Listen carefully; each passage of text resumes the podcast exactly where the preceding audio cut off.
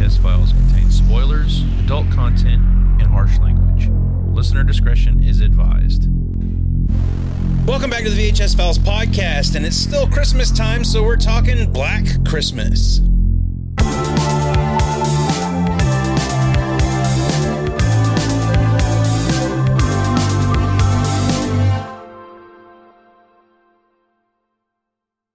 We're going way back in time on this one. 1974, guys. 1974's Black Christmas, directed by Bob Clark. And I'm here with Jason and Eric as usual. Hey everybody, Hello, I'm I'm Jason. I'm I'm Eric. But when I say Bob Clark directed this, uh, one thing I learned, didn't know this going into it, the same Bob Clark directed A Christmas Story. Fragile. It must be Italian. Yes, I learned that after the fact as well, and that blew me away. This man is responsible for two of the most historically notable Christmas films. it's shocking to know that watching this movie and then knowing that he does A Christmas Story after this. Uh, And also two very well known teenage sex comedies in Porky's, Porky's 2. Dude, I loved Porky's when I was a kid. Of course, you know, you get to that age, you got to watch Porky's. I don't even think I've seen the sequels to Porky's. I think I've only seen the first one. He's also done Rhinestone with Sylvester Stallone and, And Dolly Dolly Parton. Parton, which is a movie that I watched all the time as a kid because I loved Stallone. Budweiser, you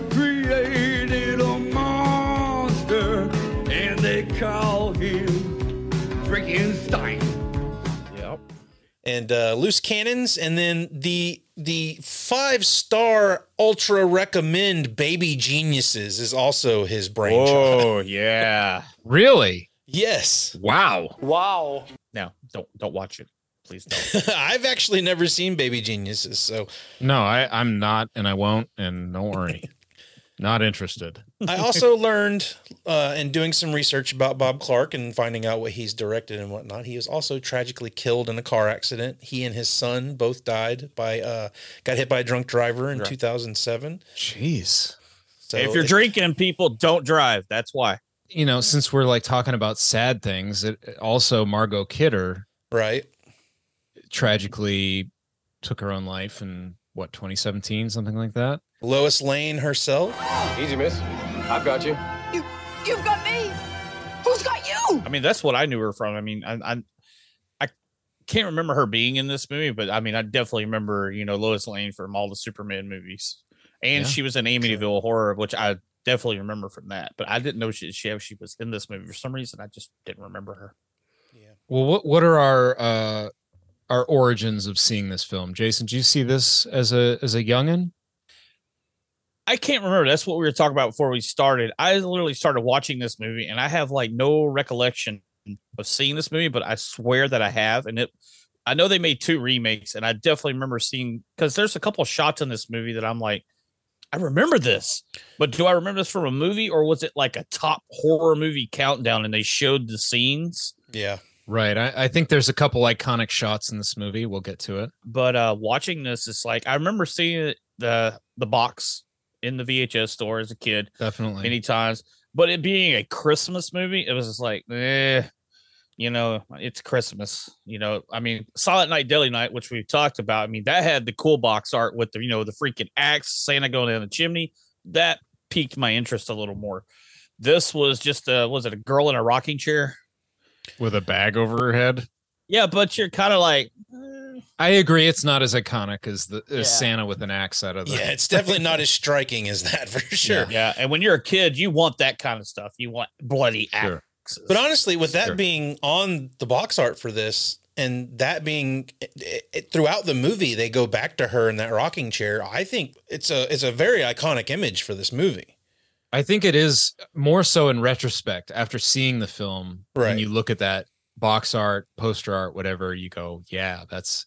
But without seeing the film, it might not quite resonate. But what about you, Eric? When did you see this for the first time?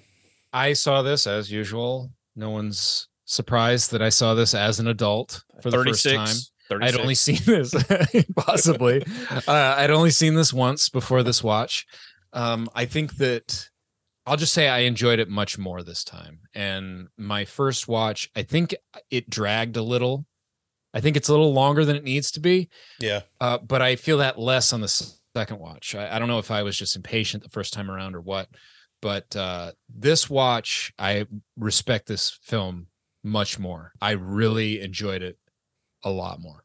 I completely agree with you. Um, I watched it twice. It's it's almost I don't want to say it's forgotten because it is talked about in all the top list and and influential movies and all that stuff. And we're going to talk about how this movie influenced one movie in particular that Jason always likes to give people shit about. Totally.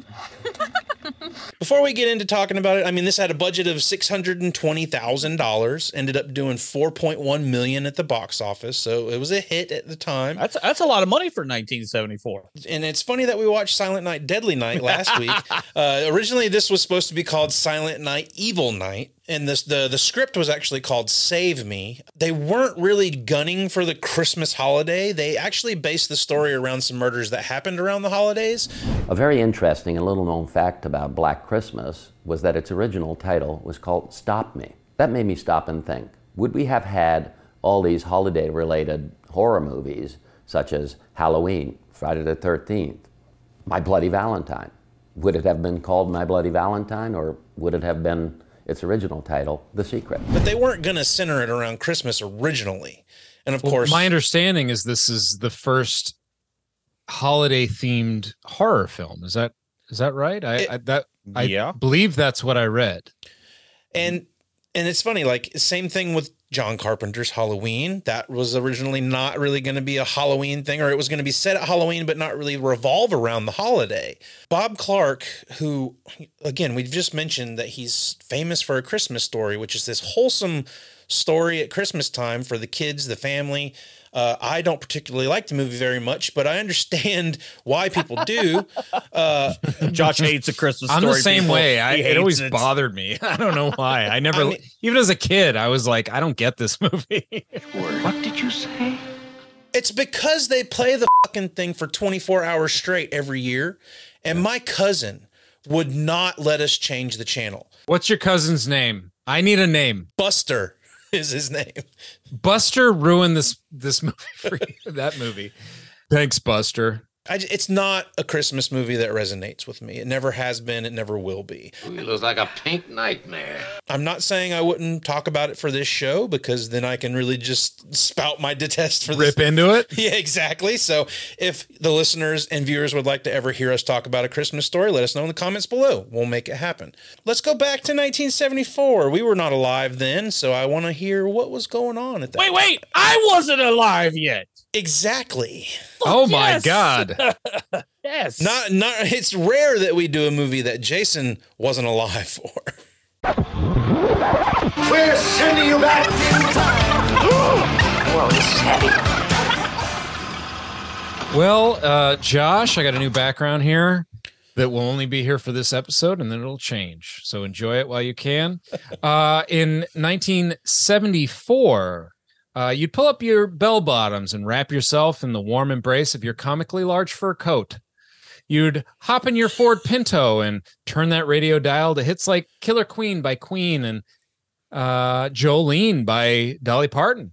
Ooh, Maybe hit the theater for classic films like Chinatown, Benji, or the Texas Chainsaw Massacre. Yes. Hit this link for our Texas Chainsaw Massacre episode right here. Uh, make some Jerry, uh, Jerry Jerky. Jerry, Jerky. There you go. Some Pam. Help me out. Hey, Some Pam. Pam chops. Pam chops. chop- Pam chops. hey, and Franklin Franks. Franklin Franks. uh, the national highway speed limit was set to 55 miles per hour in Whoa. 1974. Yeah, it actually had nothing to do with safety. It was uh, it was intended to optimize fuel fuel consumption for, from after the 1973 oil crisis. Um, hence the Ford Pinto. Uh, we're dealing with some price uh, gas price problems these days too, right, fellas? Oh, Um, honestly, I can't understand why gas prices are higher. Uh, it still tastes the same to me. Pause for laughter. Uh, You're supposed to huff it, not drink it. Yes. shit, that's why. You're doing it Uh, all wrong. So, here. Uh, the first UPC scanner was installed in the supermarket in 1974. Um, the first product uh, with a barcode? Any guesses? I wonder if it would Yeah. scan me. Well, it's oh Josh's shit! barcode. Scan this some bitch. Uh, the, the the first uh, product with a with a barcode. It was a it was a pack of Wrigley's gum. Isn't that fun? Oh, Uh, you guys, you guys, did you guys know the Norwegian Army, uh, Navy? I'm sorry, was uh, they have giant barcodes on the sides of their ships. Do you guys know this? Uh, it's apparently so they can Scandinavian. Scandinavian. Uh, Richard Nixon resigned as president due to the Watergate scandal in 1974. Um, do you guys know why Richard Nixon refused to prepare his own food? Because he's a dick. No, it's because he's not a cook. he's not a cook. I'm not a cook. not a cook. Um, Not a cook. and finally, nobody wants to be a dry baby. Uh, right, guys? Hit it, Josh. Nobody wants to be a dry baby. Oh, I'm such Oh. a dry baby. Look at my dry skin. But I'm bathing this leg with Calgon bath oil beads. Calgon, take me away. Take me away. With This is Calgon's the birth of moisturizer, clean exciting softness. Clean softness is born on my skin. Look, this leg dry skin, but here Calgon's clean softness without greasiness. Don't be dry, baby. Enjoy. Don't be a dry baby. beads. The birth of Birth clean of clean softness. softness. But uh, that's why I picked that one because it's super weird. All right. It, it, it looked to me like she needed to sh- get a new razor too, because I swear she has some hair on those legs too. you would like that though, Mister Mister Werewolf. Yes, hair on the You, legs. you yeah. like the hairy gals. uh, Josh? Were there any pubes in that commercial? Jesus Oh. Christ. it is the seventies. Look at him trying to get get the attention off himself for getting excited about the hairy legs. anyway, 1974, the end. Well, let's talk about Black Christmas. All right. Uh, one of these movies that we're not super familiar with, and this is you know quite literally some of our first or second watch on this thing. Uh, apparently, though, this was a big movie in Elvis's house. Elvis Presley used to watch it every Christmas, and the Presley family to this day still watch it. Priscilla and Lisa Marie watch it every year. It's Wow. So this was a big, uh, big movie for them at that time, and it was apparently a big movie for all the filmmakers that came after this as well. so let's open this thing up. I mean, we open with you know a nice still shot of this nice uh, sorority house. Pi Kappa Sig, I believe, is the sorority. Yep. And um, we get our title card reveal, Black Christmas, and All right, well, I will say something about the title card. Yeah, the six hundred and what thousand dollar budget, about ten dollars went to the title card. I mean, it's like it's like House Black Christmas. that was a pretty common title reveal in the in the early 70s and whatnot though i believe uh, especially with like the the copyright stuff and everything at the bottom Oh. of it you definitely don't you saw that a lot back then. You don't see Oh, that at all anymore. Yeah, you don't get the copyright thing till the end of the movie. jason likes to bring up his favorite movie of all time halloween and he also likes to call people out when they rip that movie off or take things from it. Well jason let's start talking about this movie where halloween definitely borrowed some shit from it. Dude, when I watched, Very openly. yeah, dude, when I was watching this open, like I said, I don't remember this movie, and I'm kind of wondering, did I shut it out because I will not let the god filmmaker John Carpenter be ruined in any way, and maybe I just put it in the back of my mind, like, no, this did not happen four years prior to him making the wonderful piece of gold movie as is Halloween, but uh. Yeah, th- that whole opening thing of somebody snooping around outside, you Mhm. you hear you hear him breathing. You got the POV, right? That's the big thing. that's the thing we start the movie with is this POV of someone outside of the house snooping on these sorority girls. yeah, you don't get the flash of somebody coming through a door, or It's I mean, it's a, get, yeah, it's enough. It's a I think it's enough as a first watch that you can maybe wonder about some of the red herrings that come forth, particularly Peter. You can go, oh, maybe that is Peter. You know, like it's it's a white guy. That's all you pretty much know, right? It's a Yep. white guy. Yep. Uh, other than that, you can't quite tell. You get a look of his eye at his eye here and there, his hair, his silhouette. That's it. Guys, first of all, can we just talk about trellises in movies? oh god, yes. Everybody's climbing a trellis. Yeah, putting a trellis on your house is basically like putting a ladder on the outside of your house that goes to the second story. It's like putting a sign on your house that says, "Come on, break in." Yeah, Yeah. break in, break out, you know, sneak out, sneak in, whatever you want. Trellis on the side of the house is basically a ladder that allows you to climb to the second floor safely and and uh, discreetly. Come on, dude. Yeah. I, there's a reason we don't have trellises these days, I think, and it's and it's movies. I mean, yes, people have trellises, but I'm just saying, if I had a second story that went to my daughter's room, I wouldn't put a trellis that went right Oh, up to it. You know what I'm saying? hell Or- no. Yeah, you All the way up to the third floor attic on this one. I mean, Yeah, Jesus. third floor attic of of of a yeah of a sorority house full of girls uh, with an unlocked window at the top. Give me a break. You're asking for it. Well, yeah, and uh, that's what like Josh is bringing. I mean, this is very Halloween. Like you, you definitely think Debra Hill and John Carpenter. Even the story, you got to think about even some of the story of this entire film has a lot of Halloween stuff in well, it. Carpenter has been open about this, right? Oh yeah, he's, Uh, he's he's been, very open. clear that Oh, he loves yeah. this movie and it influenced. Yeah, I mean, he's Halloween, not hiding so- the fact. He says, "No, I don't. I've never seen it." You know, no, no. He openly admits it. I'm pretty sure him and Debra Hill watched this Yeah. movie. Probably took some pointers and like, hey, let's just do it better, and but we'll make our killer iconic. You know, and that's really about all you get it from. Bob Clark had a few choice things to say about uh, Halloween in an interview in the behind the scenes of this, where he's like- Really? yeah, I was going to direct a film that John wrote a couple of years after Black Christmas. He was a big fan of Black Christmas. He was just beginning his career. And John had asked me, whether he remembers or not, I think he does. He may not. He asked me if I was ever going to do a sequel, and I said no. His film was the last horror film I was going to do. But if I did do a sequel, he said, "What would you do?" And I said, "Well, what I thought I'd do is I would make it the following fall somehow in the interim the killer had been caught he'd been institutionalized and i would have him escape nobody knows it at first and he starts stalking them again at the black christmas sorority house and i was going to call it halloween now when you think of what john carpenter did what is it oh maybe the title halloween he should have given me a little footnote but i didn't own that either You even has a, have a hockey mask in this movie. yeah. But I mean, you even get the shot. Uh, it's a uh, I can't remember if it's here or later in the movie of the silhouette of the camera over the shoulder, and you see this much. I mean, there's a there's a shot like that in Halloween Part One where Michael's standing outside, yeah.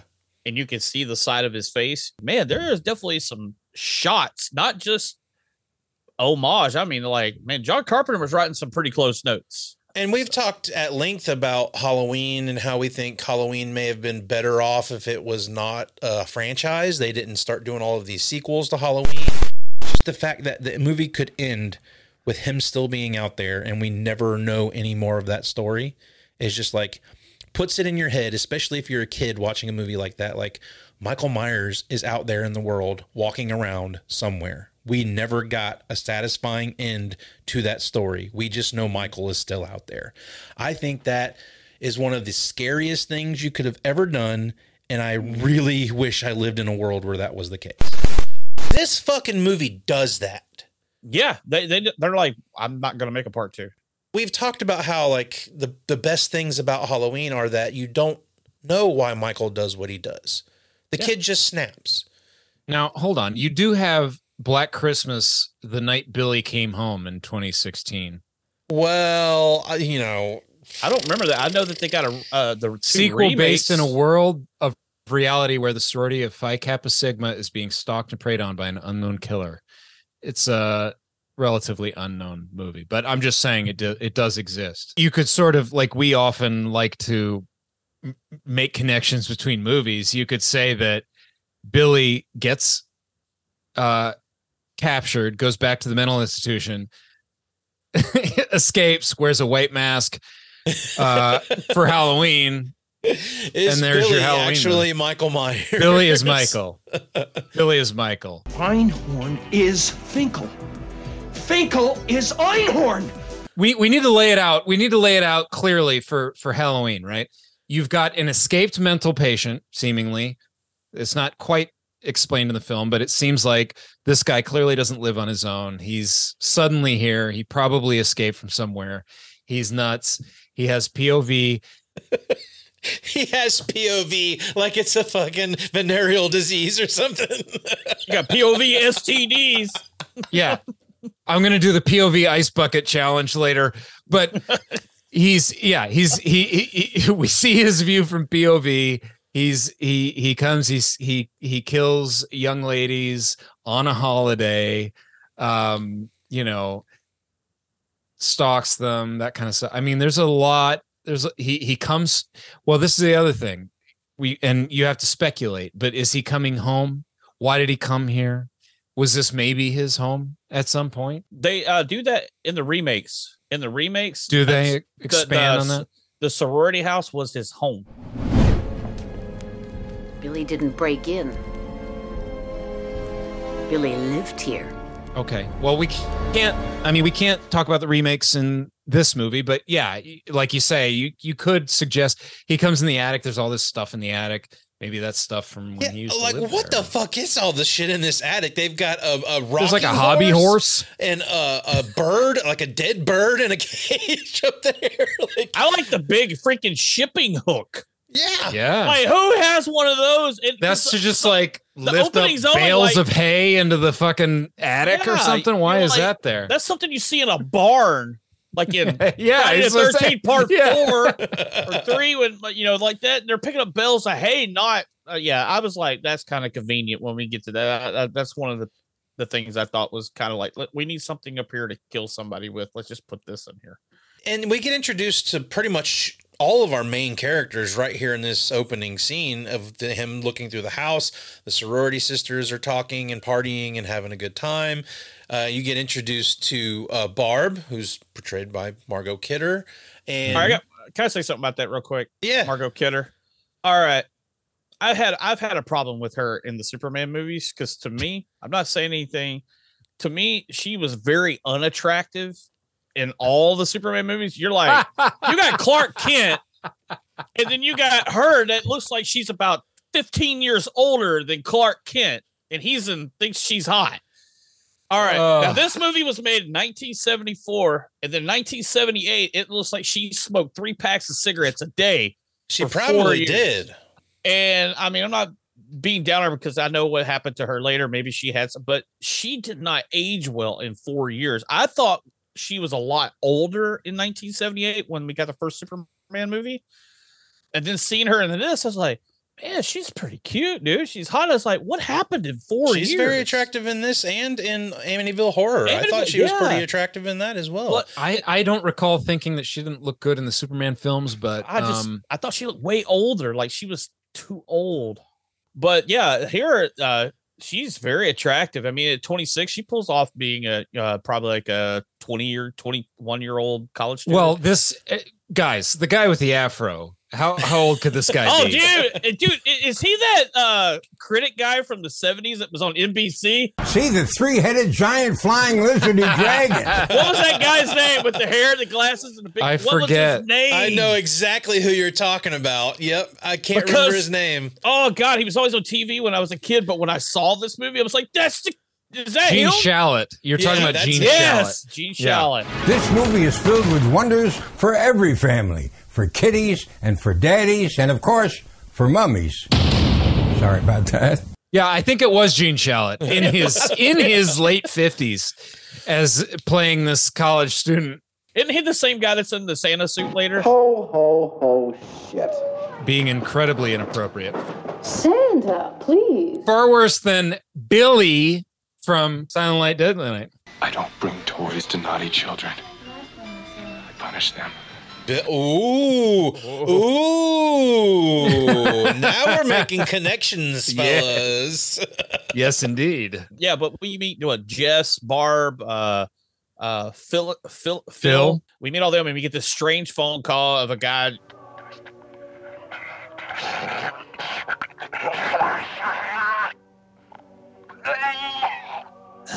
cunt, cunt, I want to taste your cunt. I'm like, what the fuck am I? Dude, listening dude, dude, dude. This shit is effective. Like Yeah. we Oh. have this nice party going on and it's like a like a nice christmas party it's very warm i love this house um i love the decorations the vibe Yeah. and then yeah you get this call and it is so disturbing and just You like piggy cunt. Uh, let me Yeah. lick it. Let me lick it. oh it's, like, like oh, so it's like- nasty Yeah, suck my and you're just like you're oh good times go- good feelings gone to quote finding nemo good feelings gone Well, this is what I mean by the aspect of watching it this time. I forgot a lot of the shit that was happening in this movie. I didn't remember any of this. And I'm also coming at from the doing my research for this and knowing that Bob Clark directed it. And I'm like, I'm thinking Christmas story. I'm thinking early 70s movie. So, you know, even though it's a horror movie, I'm expecting it to be a little neutered, you know? And then I turn this movie on and then this phone call happens and I was like, whoa, I did not remember this. Yeah, it really sets the tone for the movie of like, yeah, we're not messing around here. Like this guy is dangerous and really gross and just vile. And yeah, you you Oh, why don't you go find a wall socket and stick your tongue in it? That'll give you a charge. I'll stick my tongue up your pretty pussy. You fucking creep. yeah, it, it sets the tone right away of like, oh, these girls are in trouble. This is not good. not only that, he does a good job of of of being like the little girl from The Exorcist because he has like five voices. Yeah, why he's talking. Yeah, he's all like- over the place. It's like it's like videos of of like Charles Manson when he just gets kooky and goofy and says weird shit. It, it, it- Dude, it- it's all over kind of scary. Yeah. I mean, you like you hear something that sounds like a little girl, then you hear a guy's voice, and then yeah, I'm like, dude, uh, you know, does Father Maris need to go visit this guy? We got some exorcism shit needs to go on. The power of Christ compels you. you can kind of over the course of the movie and i didn't uh, i'm not going to take credit for this but you know kind of reading about this movie and how people are sort of interpreting it the idea is that you have billy who he refers to himself as right Mhm. billy and then he refers to agnes right. And he's got this voice and he says certain things like you shouldn't have left him alone with her things like that. It suggests perhaps that he's doing voices of his family like his mother his Yeah. father father and his sister agnes and perhaps that he maybe killed agnes hurt agnes in some way um you know maybe kill because you know he's killing people. But he says at one point you, you know you shouldn't have left him alone with her things like that talks about agnes don't tell him what we did maybe suggesting that he and agnes his sister perhaps did things that were you shouldn't do as a Mm, little taboo, brother and yeah. sister and so you, yeah he's really you can tell this guy's really unhinged doesn't And that's know, just- really all that stuff you bring up is really kind of what I'm gravitate gravitating towards, especially watching this the second time, Mm-hmm. because I'm like, I love that they give us no real context to this. Like Oh. you talk about that, and that's just speculation people have from what he Sure. says, but Sure. we don't really know. We don't know what is going on with this guy. Could that be one person? No, Claire, that's the Mormon Tabernacle Choir doing their annual obscene phone call. and you never know you Yeah. never learn you never see his face completely you never get his story and that's part of what makes let's face it michael myers you know you do get his story to an extent but part of what makes michael myers interesting is how mysterious and you don't totally understand right. what's driving him what's you know what that kind of stuff is And when we say like it would have been better if that wouldn't have been franchised, is that's what we mean? Like, yeah because they they yeah they start digging into that and it ruins it Yeah. And I mean they've re- they've remade this movie, but never done the sequels and went you know explored all of that backstory and things of that nature. They've just simply remade the story and done different things with it. Yeah. Uh, I have not seen either remake of this movie, Hey, shouldn't you get going? Don't you have lots of toys to deliver to good little boys and girls? and there's a lot of talk about the new one that uh, stars Imogen Poots from Green Room. Careful now. Check her out in Green Room; she's excellent in that. You can go back and check out our episode that we did on that as well. I'm a big Poots fan. I didn't Oh. realize she was in that. That makes me want to watch this because I like her in pretty much everything. Well, a She lot of people don't like that movie because it's it, it's got a super feminist message to it, and Yeah, they change it up a little. They really change up the storyline and whatnot, Mm-hmm. from what I understand. So I've I haven't watched it. Perhaps I'll give it a shot. Well, there is some feminism in this movie. Oh, but big time. right? Particularly time. the abortion thing. Yes. One thing that I didn't quite realize when, and we're not quite there yet, but we we learned that Jess is pregnant and she wants to get an abortion, Mhm. and we have a some tension between her and Peter over the course, her boyfriend Peter over the course of this movie because she wants an abortion, he doesn't. Um, he wants to get married, whatever. But one thing I didn't quite realize this is one thing that you you get when you watch these older movies and then you kind of do a little research into Roe versus Wade wasn't even passed till 73. That was you know the year they were filming this movie. Yeah. Like this was like a hot button issue and you've got yeah. a character in this movie that's saying like I'm pregnant. She's like I want my I want to follow my goals. I don't want to get married, you know? There's nothing to discuss, Peter. I think there is. I'm not going to change my mind. We'll see. That was my note when all that stuff started to come up in this was like, oh, it's 74 and we're tackling some big issues here. Yeah. Yeah. You know, With the main characters right up front. Yeah. we talked about it in in dirty dancing as being like wow this is kind of an early movie to being to be like Yeah. touching on this stuff. And This they're even like, masca- like right- masquerading around it in that movie in a sense like not really you know you know what they're talking about but you don't really they don't make it super clear. In this one it's there's no bones about what's happening here and she stands her ground with that too. Yeah. that's one thing i really like about it is she is a strong female in the sense that she's like no I, I, you know i this is my decision you know? Right. I i have goals in my life that i want to pursue and and you know settling down as a mother isn't one of them right now I'm Yeah. not, i don't want to do that and uh It's it's her body. She has that choice. i mean just think of the climate of that in 74 and think about what we're going through now 40 50 years later yeah I, yeah so yeah and yeah and of course we're it's it's an issue now but yeah it, it must have been kind of bold to take that stance in a movie back then i assume And again, this is all the stuff that's kind of shocking me watching Black Christmas, knowing that Bob Clark directed a Christmas story. Like, I got Yeah. so hung up on that watching it this time. I was like, man, how did this movie come from such a wholesome guy? this movie is really well directed like it looks good you know the camera work is good the Yeah. the some of the shots are great like you know coming off of our last christmas movie Mhm. silent night deadly night which has really great things about it this is a much better film like this Oh, yeah. this is So- this yeah. movie Superior. is operating on a much higher level the direction is much better the cinematography is much better the performances are much better i, I think the story's more interesting and it was made 10 years before that one.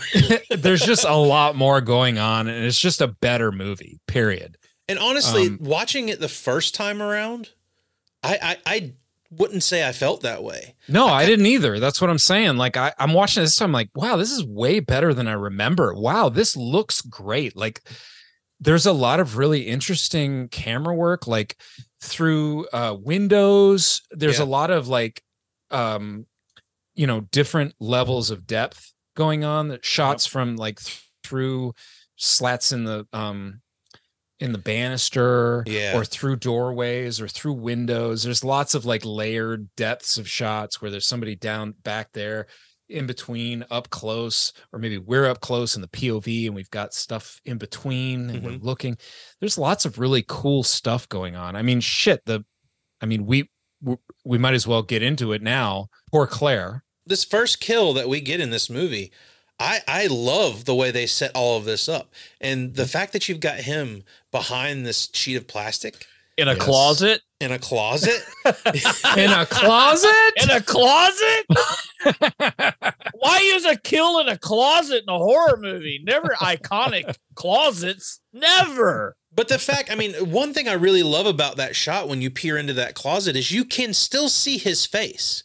Like if you Yes, look, they don't try to masquerade it. He's You just not moving. there. He's just right there. not moving, and that's why you can't see him. And It's that good. shit right there sent chills up my back. And Yeah. Claire's staring right at it. She's like, "Is is that? No, that's not." yeah she's like somebody." who And is she- that like oh, she's that's not somebody. She thinks her eyes But- are playing tricks on her, and Yeah. that's why she walks up and uh, you get that POV kill. Yeah. Yep. Him wrapping the plastic around her and seriously the shots of her throughout the film in that I rocking love that chair. they go back to her in the attic. dude, He's there ever chair. present through Yeah. the rest of the film, Dude, just it's- with that bag, and it's just so disturbing. Her in that with in that chair with that bag and the plastic sucked into her mouth in And- front of and the fucking window. Like if No. you would have looked in Yep. the window, you would have seen in the her window. there. And Yeah. not Like- that, it, dude, the shots with Billy, I guess is the name, is he's sitting there rocking her and he's just talking. Playing, Yeah. you know, Yeah, You know, he's gives doing her his a voices. doll to hold. Yeah. The cat Yeah. comes upstairs. Uh, was it Claude? Claude is is is is is, is an accomplice to at least two of these murders. That's a troublemaking pussy right there. yeah, yeah. That's a. I love Claude that cat. is- though. That's a big fluffy kitty. yeah well claude claude is gonna should go to jail as well right Well, along since with you're billy talking about Claude, I want to talk about the best fucking character in this movie, Miss Mac, Miss Mac. dude. that woman loves her sherry. oh, she's got a bottle of it stashed in every crevice of this fucking sorority house. Dude. listen man why is it in the in the shitter Hey, hey, hold on. This is my thing. All right, Miss Mac is an older lady. I think she did some time when she was younger, and she was like, you know, the old toilet wine. You get it shipped to you, you hide it in the back of the toilet, and why that? The water keeps it cool. But Yeah, when she yeah. lifts the top of that toilet off, like it looks like someone shit in that tank, dude. Like it's, it's like, yeah somebody did the old double uh, upper decker in there the upper decker rather uh no it's dirty and like you know that's what i'm thinking it's like Upper decker. yeah it's called an upper decker where you shit in the tank anyway Have you? I didn't no, make no, it wait, up. wait. You've opened a door here. Have you done this? Have you no done of course not i'm a gentleman i'm a gentleman but i'm aware of the term upper decker you shit in the tank it's called an upper decker anyway somebody somebody probably barb did an upper decker in in uh mrs what's her name's uh It was shitter, but- definitely Barb. It was definitely. oh Barb. definitely barb barb barb is shit barb be shitting Sitting on a toilet. After she's giving booze to kids. yeah she's getting yeah. kids drunk yeah there's some fun like college like hijinks in this that make me think of like you know revenge of the nerds and like Yeah. college movies. It's it's sprinkled in here really small but yeah you've got her you know everyone's cussing in front of the kids. You know everyone's cursing in front of the kids. I just don't understand. You have a christmas party. Everyone's drinking in this house already. Why does mrs mack have to hide booze in the toilet she everyone there's alcohol everywhere people are smoking cigarettes But she, but she's the there's house no mother. reason She's the house mother. I think she's supposed to be the good girl in the house. Yeah. I guess, man. I don't But know. She she's doesn't definitely seem like hanging that with these good. sorority girls. I mean, we we learn, you know, as she is talking to Claire's dad, that she's she's pretty rough around the edges. God damn it, Claude, you little prick. As a father, I I can definitely relate to uh Mr. What's his name? Harrison. Mr. Harrison coming in and being like, uh, this is not what I signed up for. Why does my daughter have all this like all the naked hippies uh, having her sex walls. on her wall and old ladies giving middle fingers? What's going on here? Well, the, the one thing I have a problem with this with this death is okay. This happens to poor Claire. She obviously gets drug up into the attic in a rocking chair. Uh, she was supposed to meet her dad the next day. All these people in the house, right? Everybody's still at the house. She was supposed to go into town or go to go see her dad. It's 1.30 the next day. We have moved on to the next day now. And nobody thought to just walk into Claire's room. Is, are she there? She's not in the room. She's They not. thought know. she left. But They that's go, the oh, thing. Claire's not here. She must have gone home for Yeah. Christmas. Well, either way, I mean, we're in a gigantic fucking house, and you're looking for someone who's potentially missing. You check everything, every single room in the house, even the attic, Yeah. even the basement. Like Yeah. you look for the person. Well, yes, not checking the attic is obviously the big sin that everyone Yeah. makes. Even at the end of the film, after you've already known that this guy was in the house the whole Uh, time, uh, they still we're don't get to that when we get to the end. I've got plenty of things to say about that. Nobody checks the attic ever. Ever. But but I would say 1974, you're supposed to go down, you're supposed to leave town, and you're gone. Everyone's gonna assume you're gone in 74. Like it's not like nowadays where everyone's got a cell phone. Like Right. you disappeared. That's yeah, she went home for Christmas. I, I that doesn't bother me personally. Yeah, I was like, the kids are fucking unruly in 1974, Dude got blasted with a with a snowball too. just hitting people, random people with snowballs. Got wrecked. No, I love when we cut to I think it's Patrick is his name, uh, Claire's uh, boyfriend, and he's dressed up as Santa, and he's no, no, that's that's Phyl's boyfriend. Claire's boyfriend was, I think, Chris. He's the hockey player. Yeah, he's Joe Namath. He shows up as Joe Yeah, Namath. Joe Namath. Yeah. He's Joe Namath, man. He's Joe Namath. He needed a cigarette. Dude, he got the hair. Spur He's Joe. Namath in that scene. The rest of the movie, he's fucking Chewbacca in that big ass fur Well, coat. no, that's what we're saying, Joe Namath. No, Joe Namath, Josh, you wouldn't know this because you don't know shit about sports. Joe Namath famously wore a, a fur on the sidelines in a Yeah. cold game. He would wear a fur coat, r- getting ready to go into the game. He just takes it off, probably smoking a cigarette, puts his helmet on, and walks onto the field to go play football. Yeah, let's get a picture of Joe Namath. Yeah, we need a fur Joe right Namath. here. Okay, thank you. And then put a picture of Chris right next to it. Isn't Santa naughty? Oh, ho, ho. And it's just kids there. Like you said, nobody cares about small children. We're giving them alcohol. We're teaching them all the great four letter words. Merry fucking Christmas. Yeah, this guy with the afro is pretty much worthless. Uh, i- i- and he disappears after this. it's pointless. We find out that Barb is just a lush because she's drinking throughout the entire fucking movie. No, I've had a couple. I wrote that Yep. here, right? Because we get the scene where it's having a little party. Mr. Harrison's there, and she's giving the kid the champagne. And then they finally get off their asses and say, Let's go to the police department. And she's there. She turns around, pulls out road beers out of her fucking purse, and starts At drinking beer yeah, at the police and gives stand. the and gives the t- tricks the cop with the fellatio gag about about the phone number so that they don't even have the phone number to their house which is kind of shoots them in the foot a little bit. But you know it's interesting you know talking about how this movie is better than you know silent night deadly night or you know a little better than what we would expect it to be or at least what i expect it to be. They do establish briefly in the beginning barb talks to her mom her mom tells her to just go on vacation. I mean barb's kind of a sad character because she you can see that you know maybe why she's got some issues Yeah. also she does she smoke cigarettes and, and have asthma is that right am i understanding this Oh yeah, correctly Yeah. yeah. so that's kind of interesting i can't imagine smoking and having asthma but I love that conversation when where with her and her mom on the phone in the beginning of the movie. She calls her mom. What does she call her? Uh, you're a real gold plated whore, mother. it's Yeah. If I That's called my mom a gold plated whore, I would not be talking to you guys right now. I'd have I would be dead. like even at 21 years old, my mom would have showed up to the fucking house 20 minutes later with a shotgun. I'm going to show you gold plated whore, you piece of shit. Barb is a character for sure. I mean, th- this whole thing is just like you said, road beers, the Bart Simpson fellatio thing that she does to him. Like when Bart would call, was it Moe's Tavern in there?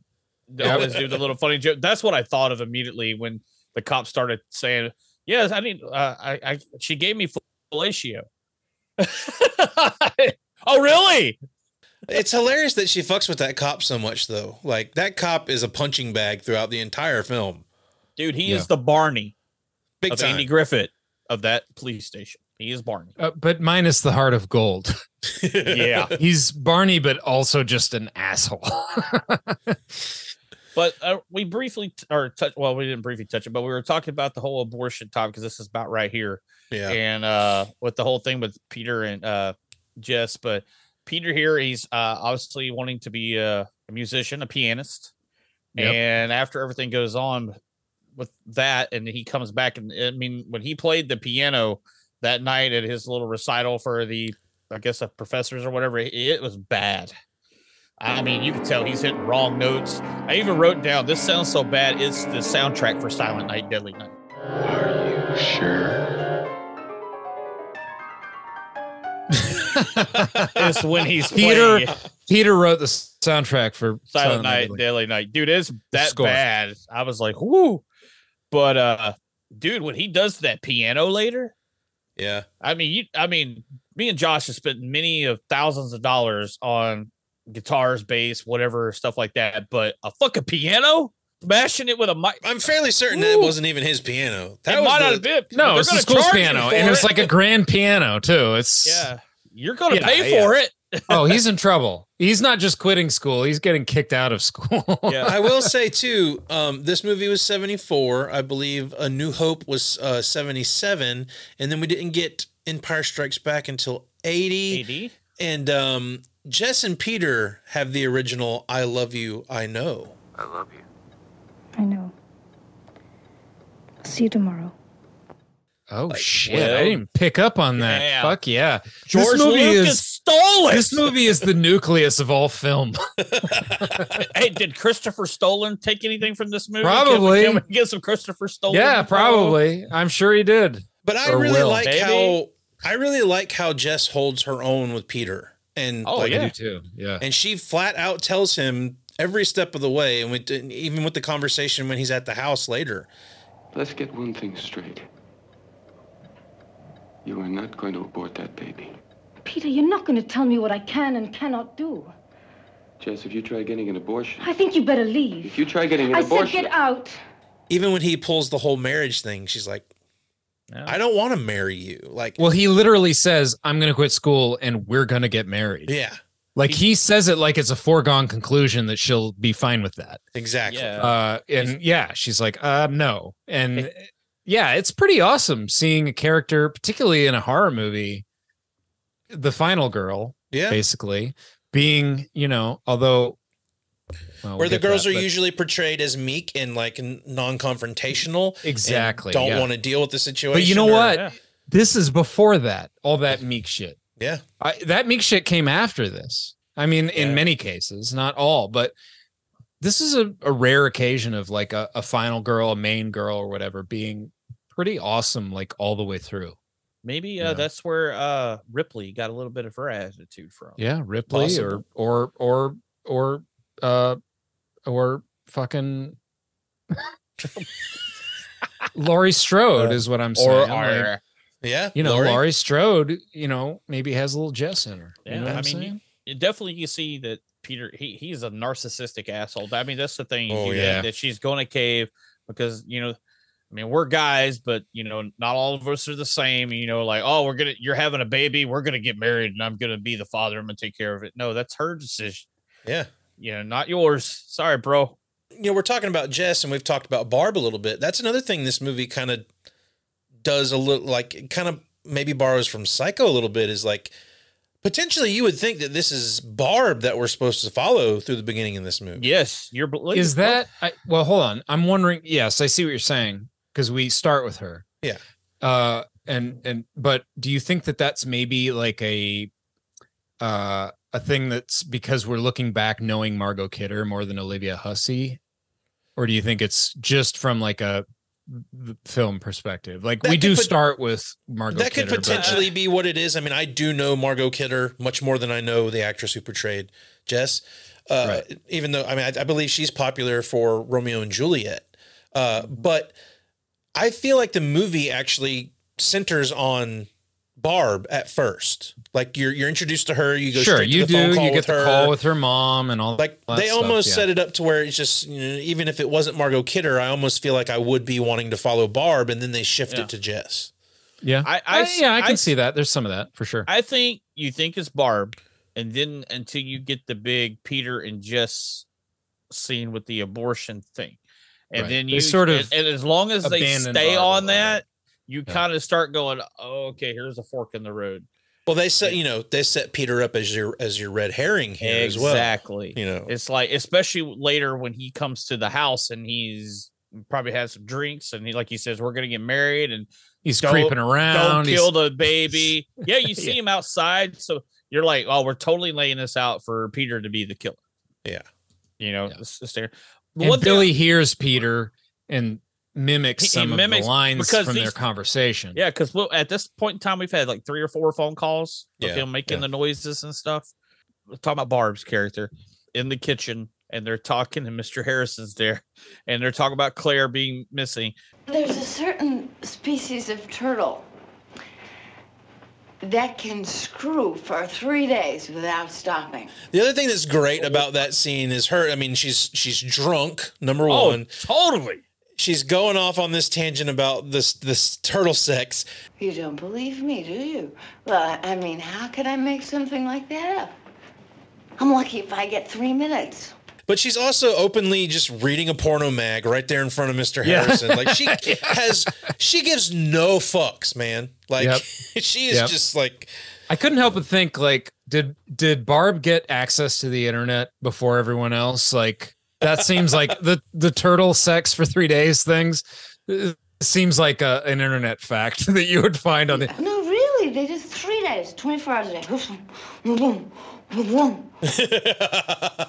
Guys she's like got her her iphone like gen negative 20 and just like oh shit you know did you guys know that I love it when she says about the turtles. She says, "No, I got bored." I, I said, "No, I didn't sit there. I just went over and watched the giraffes." And I'm like, what the fuck? yeah But that's but it's cool. But they're also throwing that whole thing out there. You know, like you know, these girls are in college, and you know the whole, you know, what's you know saying that you know girls are supposed to be this way. No, Barb is saying uh, no. I can I can drink beer with the guys. I can look at fucking porno mags. I can talk about sex in front of anybody. well it can it, it makes you understand why they would lean into the feminism thing in the remake which i Yeah. haven't seen but you know all these uh, a lot of this stuff at the college is sort of men uh, learning right? You be it the cop be it mr harrison be it peter it's men learning or or discovering that these girls are becoming women and they're making choices as adults. And you know yeah mr harrison's learning about his daughter that's having maybe a sexual awakening having more you know political yeah, you know some of the stuff in her room that he sees. All these men are learning about these women and going oh these women you know they're adults. They're they have goals. They're not just things i can control. You know what i'm saying? Exactly. yeah.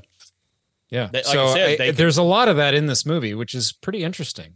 Like I mean, like I was, that's what I was saying with uh Jess saying no to Peter, the fact that Barb can drink with fucking ogre from Revenge of the Nerds, and uh, you know she can handle her shit, dude. She probably scratches her balls too before she goes to bed. You know, fucking Barb's a badass in this movie, she is yeah so I I, I give kudos to Barb. So well, let's talk about the cast. Almost famous. I know that, dude. I don't know them. I know her. You, haven't you ever heard of that guy? What, what's his name? That guy who was in that movie that was out last year. I'm sort of famous for being almost famous. famous. Almost famous. If you're new to the show, this is where we talk about the actors in the background of the movie that we've seen somewhere. We just don't quite know where. Um, more people in this than I thought that I would be able to choose from. Uh, definitely number one, John Saxon. The- Yes. The, the police Dude, officer. That's a given. When I saw John Saxon, I'm like, dude, this, this man's like made movies with Bruce Lee. Yeah, he was in Enter, Hello? the, Enter the Dragon. We know him mostly from Nightmare on Elm Street, Street. series. another I've seen- slasher Yeah, I mean, I've seen that dude in tons of shit. Hell yeah. And he has a presence uh presence. He has a screen presence when he comes on. Oh yeah. You know, like you're like, okay, finally we we're in good hands. When he steps in as the detective or cop or whatever he is. Lieutenant Fuller. Yeah, you're just like, okay, good. Like as a viewer, you're like, finally they got through to somebody past this Nash douchebag. Nash, I don't think you could pick your nose without written instructions. Well, he's well, he's obviously a good cop. He's a cop in Nightmare on Elm Street too. Yeah. he plays a cop well. Bet He zero. but but, but uh, I was going to actually uh, put him down as mine, but the other part because you know me and my werewolf friends, uh, he was also in a movie called My Mom's a Werewolf. Mm. So that's one of the movies I remember him from. Uh, I mean, Margot Kidder, famous to us. I don't know how famous she would have been at that. Too famous for point in this time. segment, in my opinion. But one person that I recognize, I actually did have to look them up. But Peter, Yes. he portrayed Dave in 2001: A Space Odyssey. I'm sorry, Dave. I'm afraid I can't do that. What's the problem? I didn't even realize that till after I watched it, and I was looking at IMDb, and I was like, "Whoa! Oh, of course!" Like it all clicked, you know? Yeah. He's Yeah. also in the new Halo show. Never seen it. Oh, is he? Yeah, I did. I watched it, and I don't even play the video game, and I actually enjoyed the show. Well, shit. Uh, I have someone. Okay. I'll go with Andrea Martin, who played Phyl. Um, she was or is was is in various things like most recently only murders in the building um Ah. but going back a little further uh my big fat greek wedding uh Wag the dog.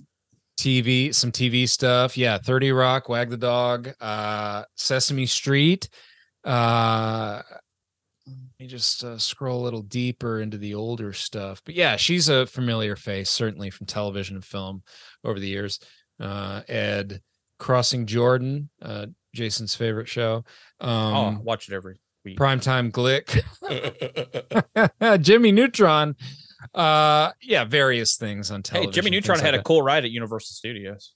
Jimmy Neutron is a good show. I used to watch that. Probably, probably too young for you guys. She was in Batman the Animated Series. Uh, you know, rest rest in peace, uh, Kevin Conroy. Oh Now that I yeah, can say that. give that up. One of the best Batman ever. My man, my Batman. hey, I Thank love you very Kevin much. Conroy. Yep. Oh hell yeah. Um, yeah. Uh, she was also in uh, Inner Space. Oh God! Somebody help me! I'm possessed! Well, me Martin. being the Cronenberg fan that I am, I did Uh, happen to notice two Cronenberg alumni here. You're gonna go with the character of Bill, aren't you? Well, there's Bill, uh, portrayed by uh, Le- Les Carlson. Les Carlson. He was the guy that was working for uh, I can't remember the name of the company in Videodrome. Drome, yeah. He's the guy whose head Nice. fucking explodes at the end. Mm-hmm. and uh, then you've also got Bill, who um, is portrayed by Le- or no, you've got Chris, who's portrayed by Art Hindle. Mm-hmm. He was also in The Brood. Ah, Oh. yes. He was the main character in The Brood. Well, I didn't know that the Les Carlson guy. He was also in Christmas Story and The Fly. Yeah. Yeah. In the fly. I'm just seeing that now as well. Yeah, I had him down too. I, I had Saxon or him just because I I like Videodrome and The Fly. So, But I'm pretty sure John Saxon would be the one you'd be like, oh, I know that guy. Yeah, I think you're right. That's I know the that most, dude. Like, identifiable face that you don't maybe know the name to. That's a guy definitely. you definitely recognize immediately. I think Well- that I, I I would say that's who we would go for. I'm, I'm going for that. Saxon. I mean, the younger crowd nowadays might say that about Margot Kidder. I mean, she hasn't been around in a whole lot of stuff. And Fuck them. this is not a show for you Gen Whoa! Zers. what what we didn't know is when uh, Eric was a kid, he had a Margot Kidder poster on the wall. Yeah, I'm still mad you were saying she. I'm just saying when she wasn't unattractive. and Eric's like, that Uh, Eric's thoughts while Jason was saying all that shit about Margot Kidder is like, this motherfucker talking about Margot Kidder. Nobody talks about Lois Lane that way.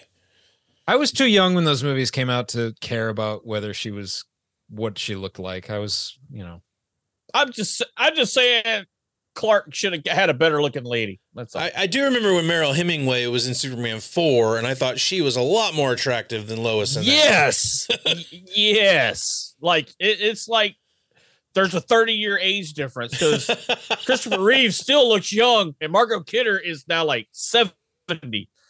Uh, it's just bad. well, that's what happens when you're Kryptonian. You know, you you you Yeah, age at a slower rate, and and you know those around you will age faster, like the Highlander. Yeah, there you go. That You the know. movie Josh thinks is horrible. Check out my opinion on Highlander on the Not a Bomb podcast.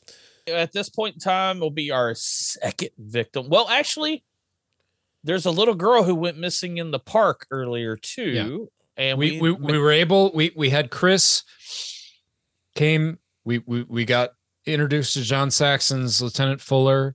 Mm-hmm. We're starting to take things serious now. We're we've got a we've got a a, a, search party out in the park. 13 year old girl missing. I think that's what they said. Yeah, we we hear from the mother at the at the police police station station, which is bustling. Right, we, it's it's Christmas time. Police station's got a lot going on right now. You got this lady whose her daughter's missing. You've got this, you know, our Claire is missing. Uh, various other crazy things are happening, like a cop getting shot in the ass with birdshot and whatnot. it's Dude, just I a love crazy. that old man. He better be glad I didn't shove the gun up his ass. Sideways. That was an early Dick Cheney role of uh anyway. A young Dick Cheney. Um That was So, the one yeah. thing that, like, the the 13 year old being murdered, I felt like it feels like a little tacked on, but it does serve the purpose to get everyone out of the house looking for the girl. That way, you've got limited people in the sorority house. I can understand why it's there, although I still kind of feel like that part's tacked on. Um, I mean, from what we know, he doesn't kill 13 year old girls, but I, I, I would, I, I guess we're to assume Billy is the one who killed this 13 year old girl. That's on his way to the house is what on I his said. way home. Yeah. Yeah. But other than that part, we get Miss Claire. She hears the cat. You mean Miss Mac? Miss Mac, Mix Mac. Yeah. I got an Eric. Sorry. We already talked about Miss Mac though. No, no, we're, no, we haven't got to the where she goes into the attic, and she gets No? up there looking around, and she look th- now that's you know Eric said a good shots in this movie. That shot from back here where you see Miss Mac's face and him holding that fucking hook that Yeah. should not be up in the attic. He's sitting there shaking, holding this thing like this thing weighs like a hundred pounds. And Maybe he's not a very strong fella. now and then sh- that her turning and somebody finally sees Claire sitting in the rocking chair. Yep. And then the hook to the neck. Very uh, I know what you did last summer. hook to the neck. Worth saying that none of the kills are on screen in this movie. Originally, Bob Clark in the script said that they were a lot more graphic.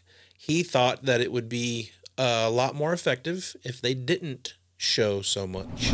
He's doing all kinds of cool things for the first time. He's using cinema to encourage us to use our imagination. So the film is hardly has any blood in it. There's no penetration shots of anyone getting stabbed, but you feel like you've seen these things. It's a lot like the Texas Chainsaw Massacre, where people that have seen that movie believed it was this gore fest, and it's really not.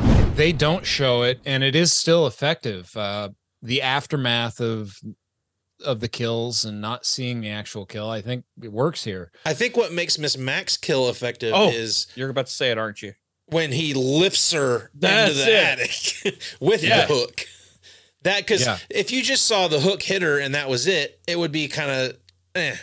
But the fact that she gets pulled up by that hook into the attic Right. makes the kill. Her feet for me. just lift Yeah, her off the feet are ladder. dangling and Yeah. go Yep. And it shuts the door. Yeah, that's that's that's graphic without being graphic. Yeah. Yeah. Yeah. Very, very, very graphic to me. I mean, like you said, what you don't see, you know, because nowadays we would see the hook go in through her neck and probably stick out of her mouth and get blood pouring out. You know, Robert Rodriguez, there'd be like 80 gallons of blood shooting everywhere. And uh then pulling her up, and it would probably rip her Robert jawbone out. So, you know, Yeah. blood blood squibs everywhere. Squibs. I'm not. I'm, I'm actually not opposed to any of that. I like seeing that kind of. Oh, I do but- too. I'm just saying. Obviously, I think that goes without saying for anyone who knows you guys. Yeah, I mean, we want we, we both love Terrifier one and two. So yeah, we love blood and gore. But uh, yeah, it's it, I I think that that kill is actually probably one of my favorite kills of this movie. Is just that because what you don't see, and then her being jerked Yeah. up into the attic by the hook. Returning to Claire's body in this chair throughout the film, I think is is so effective for just building dread of like it's like the longer she's there without being discovered, Yeah. the more it builds. You know what I'm saying? Uh, something about that uh, is really effective. And you know, it's the way they position her there too. I mean, with the bag, you know, they could just simply have the bag over her head, but the fact that the bag is stuffed into her mouth Yeah. and just all the way they set her up throughout the entire thing is what makes it that much more great for me. Like they they really thought about how this would look the most disturbing and what they could do to to to continue to show it to you to make you that much more uncomfortable. Not a drop of blood anywhere. It is, Yeah. yeah. we've gone back and forth between Jess and Peter throughout the movie. Peter has his piano recital, and I'm sorry, Dave, that's not a very good piano recital. uh, I think you know what the problem is just as well as I do. but he's thinking about all this shit, and of course, you know, he's being a man about this whole situation. Um, but this is where you know he comes to the house. He tells her that he's going to quit the conservatory. He's tired of living in a in a room with or, or one room and having to stand Waiting in to shower. line to shower. And uh, yeah, I, I love this whole scene with he and Jess where she's just like, no, Peter, I don't want to marry you. It's it's a great scene. It's a great character moment for Jess. It also like she goes into the house, answers the phone, and you see Peter coming down the stairs. They're Right. leading us into thinking that Peter's just losing it and he's coming after everybody. Well, dude, he threatens her at the Yeah. end. Jess, if you try getting an abortion, I think you better leave. if you try getting an I said abortion, get out. you're going to be very sorry. Well, that's a nice red herring of Peter coming down the stairs, Yeah. and you think it could be Billy, and it, it turns out to be him. Yeah, they set up Peter big time for Everything. for that, and and it and it works. But you know what? Also, I like is that the Peter Jess conflict. Yes, Peter makes assumptions about what Jess will want, right? When he says we'll get married, and he just assumes that she's into it or whatever. She's gonna be, oh yes, Peter, that's what I've always wanted. Yeah, but like, and while that does play into the feminist thing and gives her a chance to say what she wants and that kind of stuff, it also, you know, Peter isn't played as a complete piece of shit either. Like, he loves her. Yeah. When he finds out that she's pregnant, he's excited. Yeah. It, it plays relatively realistically as far as Yeah, uh, you know, like he's not a monster, but he loves her. He wants to marry her and have kids with her. That's not e- exactly a terrible thing. It's just not what she wants, which it, which we understand is her choice, Yeah. and I support her in her choice. But he does come across very pushy in certain aspects. No, he of it. does, and you know, he says like Uh, clearly you can see earlier that like she tries to talk to him, and he's always focused on his piano Yeah. business. He's saying, "Listen, honey, I'm going to give up this dream of mine so that we can have a family." Like he's, I- I'm playing devil's advocate here, but he's he's kind of saying like, "I'll give up my dream so that we can go have our family together." And some people would see that as noble. I understand what you're right, saying. and and yeah. and he thinks it's noble. Yeah. right. But but she doesn't want it, and when when she like tells him no, like I do kind of feel bad for him a little bit. Like, oh shit, like you just blew your whole thing, threw away your th- your your dream or whatever. You want to quit, and you're you're willing to quit everything for this woman, but she's not into you like that. Sorry, Right. dude, and that sucks. Like, You know how I feel about the baby. Don't do this. Jess, don't hurt the baby. I guess what I'm saying is I like how realistic that conversation is, and and he's not played as a cartoon villain. You know, he's played as a guy who, yeah, maybe is making assumptions about what he's going to get from this woman, but he clearly loves her and he wants to be with her, and he's basically ready to kind of throw out everything for her, and she doesn't want that, and yeah. uh yeah it's kind of i again this movie's kind of surprising me with its depth Yeah. for, for just being you know quote A unquote horror a slasher Yeah. Yeah. it's yeah there's there's some like real stuff happening in this movie it's kind of nice you know the one thing I want to touch on uh, here is uh, not the serious stuff that Eric's talking about, but we ta uh, take for granted our technology today. hell yeah Because look at the shit they have to go through to tap this phone to get the phone call to the point they have to install a phone at the police station yep that will ring there so they can get third party call, I guess, so they can be on the line. But and then the guy, I've I've never seen a switchboard. I know. been- I- you I had a see note. all of the little phone things flipping, and you're like, that's how it was. Holy No, shit! seriously like seriously i have a note saying this stuff at the at the phone company is awesome just from like a person in 2020 what year is it? 2022 2022 just as a person in 2022 like who grew up in you know yes i was born in 82 but couldn't have been that much different in 82 yeah looking at that building the, the interior of the phone company the switchboards all this stuff Yeah. that's awesome to to watch now i love it i love mean- all the scenes in there it's loud he's like running down these hallways trying to find the shit it's crazy dude you know we are kind of the last generation that that really has experienced both sides of that right Yeah. we started with yeah i had a rotary phone click click click. Five. Oh, I messed up. Hang up. Gotta do it again.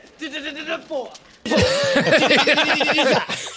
yeah, exactly. And, And it you is like it was a very different lifestyle, not just not having the internet, whatever, but Yeah. simply the fact that if somebody wasn't around, you just waited till they got back. Like there was no finding that person. If somebody went out for the day to go to the store, Yeah. they were gone. You didn't worry about them. Yeah. And that's when you watch a lot of these horror movies where people disappear all day and and our modern sensibility is, oh my God, they've been missing since yesterday. That's crazy. but like it wasn't that crazy. Like if I went to my friend's house and my parents hadn't heard from me since yesterday, they wouldn't worry. Yeah. No, they didn't. They're like, now, oh, if I didn't come nobody's- back the next day, then maybe they would start to worry. But yeah, you if somebody left, that was it. You just waited till they got back. That I mean, it really was a different perspective on on on so many things, and it's really fun. As I mentioned, I love watching these old movies to look at old technology, to look at old, cool. you know, shots of the city, particularly like live things like that, where you you're getting B-roll of the city that's just legitimately the Have- city, not. Have you and- ever seen Blow Out No. with no, the? It's uh, a Brian De Palma movie with John Travolta. Oh, and shit. he uh, actually records things for movies like sound effects and whatnot. A lot of old movie technology and stuff in that. Like it's a it's a it's a De Palma movie, so take that for what you will. But it has a lot of that old school technology that they used for movies and whatnot back then. It's part of the actual plot of the movie in a sense, and it's Let's a put really, that on the list because I'd love to see It's it. a, it's a really cool like uh, mystery movie. So yeah. I mean- Inside this movie, I'm just super excited to see the inside of the phone company. From Yeah, that- 1974. Dude, yeah, And I let's just see what's going on in this building. It's loud as fuck. There's endless hallways of these things and switchboards, and he's running around. I love that stuff. And I can't even comprehend how they would know where to like, No, how to no, no, no. this. I think I that's just- what they were the- looking for. Was that's why he had to flip and he had that. He has. I know. I remember the phone guys always had that phone on them that, that Yeah. they could Right. plug in. Yeah, that- yeah. that's what he was doing. He was walking around waiting for a trigger, and that's when he plugs it in and he can hear. Yeah. Right. And I assume these hallways would be bigger depending on how big the city is. So Probably in a Oh, big yeah. city, you'd have just endless rows. you know, like endless rows of this stuff. Small cities would be smaller. I don't know. It's it's definitely cool to to see that old technology and and I do like that that whole they kind of explain it how it works. We're gonna put this on here. He's with the phone company. You got to keep them on track the line, phone. which we've heard that. How many times have we heard that in movies when they're tracing? You got to keep them on the line. this movie establishes so many tropes that are used. Like cops that are just completely useless. Well, how about the cop posted outside the house? Yeah. That's Oh. one that like don't worry we've got a guy posted don't look out the window don't worry Yeah. we've got a cop outside the house yeah right that dude's dead bro that dude we don't even see that dude alive for god's sake he is dead you know he's dead right off the bat You know, you've got Barb upstairs passed out and then takes her out with her little glass unicorn. That's a that's a pretty like it kind of comes out of nowhere too. It's just like, oh, time for Barb to die. i You know? love that I, and how it mirrors with the the carolers downstairs Yeah. Yeah, and you do get a shot of the killer. Yeah. of him holding that up above. a her. great She- shot She Yeah. sees him. like really wonderfully lit just the one eye One just like yeah. through the doorway later Oh, like we a only ever see shadow one eye in the background. Yeah maybe. a shape if Well, you will. that's what I wanted to get to is the whole time the, they're on the phone with the cops and the and all of this stuff trying to figure out who's who and who's calling and all that stuff. You can see the shadow moving around in the background. I between love the two that behind. Phyl. Yeah. Oh, And- dude, I was gonna say, did, did what was that me or was that actually a shadow of him moving around in the background? I, it's got to be him because it doesn't match anyone in the scene. So Right. it's, it- it's a shadow and nonetheless. it's and it- moving it's moving too slowly like in and out of frame to not be a person like it's, It's That's what I perfectly- was thinking. It's right it's perfectly ambiguous to the point where you are asking yourself as a viewer, like, wait a minute, is that yeah what's going on back and there? we've already like, is that seen something? we've already seen the red herring with peter so you're like okay is this is peter back in the house like what's going like it and it it goes nowhere. It's just that scene ends and that's that. The And ambiguity in this movie is so effective. yeah big time. Just like having a wart removed. That's when you start going, what? yeah. And then you actually get the call from Peter, who is just sobbing and trying to, to to level with Jess, And this is kind of fucked up because I mean, number one, I mean, my first reaction when she goes, "You listen to that call?" Like, yeah, god damn it, you had me set this shit up so I could listen to these phone calls. Yes, I listen to the phone, but in a sense, like once you figured out that it's not the guy who's been calling, like hang up the phone. But anyway, he's a police detective. This is his job, or he's a lieutenant, whatever. He suspects Peter as well, so he Yeah, you're right. But Yeah. you know, she's sitting there with Phyl on the phone while this is happening. So now she's got to explain to Phyl what this whole bit was about. Like it's very intrusive on Jess, which I also found like kind of like, oh man, this is like, it is fun that she's sort of you've got some layers going on where she's talking to to the cop and also Phyl's there and she's having to kind of reveal something and she has to reveal it to Phyl too at the same time. Yeah. You know? Yeah. but I do love that they never, you know, usually when something like that would happen in a horror movie, they'd be ashamed to admit that that's what's happening, or like when they're talking to their friends and stuff like that would kind of be the trope that we have now. and this, they don't play it that way. She's just like, yeah, this is what's happening, and this is what I'm doing, and Yeah. I'm going to be and strong Phyl is about supportive. it. Yeah, yeah. Yeah. Well, well, I just want to mention the guys that show up, the the guys from the search party that show Oh, up. dude, just walking around town with guns. yeah, guy's got a shotgun. He's waving it around like a maniac. He's trying to tell them like, "You guys should lock up," and he's just like, Halloween "Whoa, four. whoa, I was Halloween about four. to say Halloween four. I was waiting for somebody to get shot. Shit, Earl. It's Ted Hollister. I've never seen Halloween four. You guys, this is the second week in a row you've mentioned Halloween four, and I've not seen it. If you I can get watch it. past the mask, Halloween four is not that bad. this whole town is on edge now. Yep. They found a, a dead girl's body. They know that something's going on. You got the cops really on edge. A cop's been shot tonight already, In the ass. Yep. right in the ass with birdshot by Dick Cheney, and and and and these guys are just like walking down the street, knocking on doors with a shotgun in their hand. Like, how do you tell who's the good guy and the bad guy with the guns here? Like, You know? like, like Phyl was looking out the window and you just see this random guy staring in Yeah. your window with everything going on. Yeah, she and they're every right weirdly pushy. scared. I don't Yeah, know. that's what I was about to get to. Is every time her and Phyl try and shut the door on them, they just Yeah. open it back up. Like, no, you should do this. No, did you wipe your ass? No, did you wash your hands? Did you vote for Trump? They're MAGA guys. yeah, I but honestly, like I think that again goes Was it the with Proud Boys? The, whole thing of of of like men in this movie pushing themselves on women, or Yeah. you know, like underestimating the women. There's there's like an undertone of that in almost every scene of a of a man just sort of being just I don't know whatever. Honestly, at know? every turn of this movie, it's Yeah, kind of showing narcissistic asshole. it's kind of showing the females as the strong people in the movie and the males as the dumb idiots. yeah, Yeah. kind of yeah. like It's interesting, yeah. for sure. And and again, this also hurts them them because they realize they they haven't locked anything in the house. Yeah. So now they they go through and they lock the whole house, essentially locking themselves in with this kill Mhm. who's in the house with them. Mhm. So yeah, so then so then Phyl goes upstairs, she gets got. And I love that scene too. I love that she sticks her head in the door and then the door just closes. Like it, It pulls her in. yeah, it's door. just it's real fast and it's it doesn't really show you anything. And then we get a, the reveal later of what happened to her and Barb. Okay. Well, the part this is the part of the movie when this is when our Mr. Minnie Pearl is running around and he finds out that The calls are coming from the house. That's what this movie is, right? Yeah. In movie history. Is this the movie that set that up? Like I feel Yeah. like it is because later in 1979 there's a movie called When a Stranger Calls and they do the same exact thing.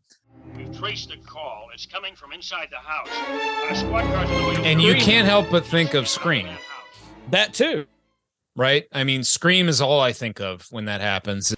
Why do you want to know my name? I want to know who I'm looking at. When you realize the guy that's calling can see you, he's there. Like that's Scream. Obviously, Scream t- must have you know been influenced by this movie. But the thing about when a stranger calls in 19 five years later, I mean, a lot of time when you watch these top 50 horror movies, they always talk about that movie too. But that movie is taking a shit ton from this movie. Just that alone is the Sure. is the whole premise of that movie. These phone Sure, calls it's of the this name guy. of the movie. Bob here is like, is everybody gonna steal my fucking movie? At this point, 1978, we had John Carpenter stealing some shots, a little bit of angle, maybe a little bit of story. But when bit. stranger calls, is like, I'm just gonna take your whole premise of your whole damn movie and make a movie about a guy calling from inside the house. It's not a reveal because we know the guy's been in the house the whole time, but it is it is kind of when things kick into gear here, right? Like, That's, the other when thing that I think is great about this fucking movie is we know from the moment it starts. He's in the house. He's in the fucking house. Well, And- you know, it's funny. I th- think that works better on the second watch because I I felt I feel like I felt frustration in a bad way the first watch because I knew what was going on and no one knew. Yeah. But in the second watch, I realized that no one's picking up on this, and now it's working for me. You know, like you talk about the second watch being Yeah. more effective. Now it's working for me because I'm understanding how it's building tension and all that kind of stuff. Yeah. I think the first time I was like, Are you serious? Well, at this point, this is when uh, Lieutenant Fuller tells her, tells the one cop, tell, call her, tell her to get out of the house. Don't go upstairs. Don't say anything about there being a caller house. Just tell her to go outside. right. And she does the standard. At this point, Jess has been the strong woman and everything, and then she makes the standard horror movie girl mistake. Well, I want to go upstairs. There's a noise upstairs, Yep. Yep. and, I'm like, come on now. All but right. you know what? Th- her friends are up there. Yeah. It's not She just her they going. But oh, I I'm mean, curious." she yells quite a few times. Answer me, answer me. If they but didn't she, answer after I think the she goes one. up there. I mean, she's got the the poker. I think she knows she's entering a dangerous area, but she's she's worried about her friends. I I think this is different than the stupid girl that goes into the attic or the. It also plays into the strong female aspect of where we've been with her. Is like Yeah. she's strong enough to where I don't care that I don't need to be in the house. I'm gonna go check on my friend. She knows she could leave the house right then. Yeah. She's worried about Phyl and Barb. Yep. but but I still think the smart thing to do is that if they said that the Sure. cops will be there any minute now, Yeah, just it walk is. out the door and Yeah, but we've seen how smart the cops are in this movie, and we're going to talk about how smart they are at the end of this movie too. oh my god you know but you think the day is saved by lieutenant fuller getting involved because obviously the other cops have no clue and then she decides to go upstairs with the fire poker And before we get to that, Jason, whose tagline is it anyway? Yay! Yay! Yay! whose tagline is it anyway It's a game where the taglines are made up and the points don't matter. yes they do because obviously you and eric are getting really involved with these points because uh who I don't remember any points being counted. I don't recall anything Yeah. about that. i keep points every week It's a deep fake. deep fake I, that wasn't me. That was a deep fake technology last week. I was okay are you guys ready I'm ready. have yourself dot dot dot a scary little christmas That doesn't seem like it should go to this movie. Fake. i wrote it Yes. No, we got it right, Josh. It's it's not When are a you real gonna learn tagline. It's not. I'm a gonna real tagline. elbow drop. you guys are going to argue Bro. about that every fucking week. So that's the best part of it right there. The sort of Christmas you don't dream of. fake. Uh, real. Hollywood wrote it. That is garbage. I told you. I told you.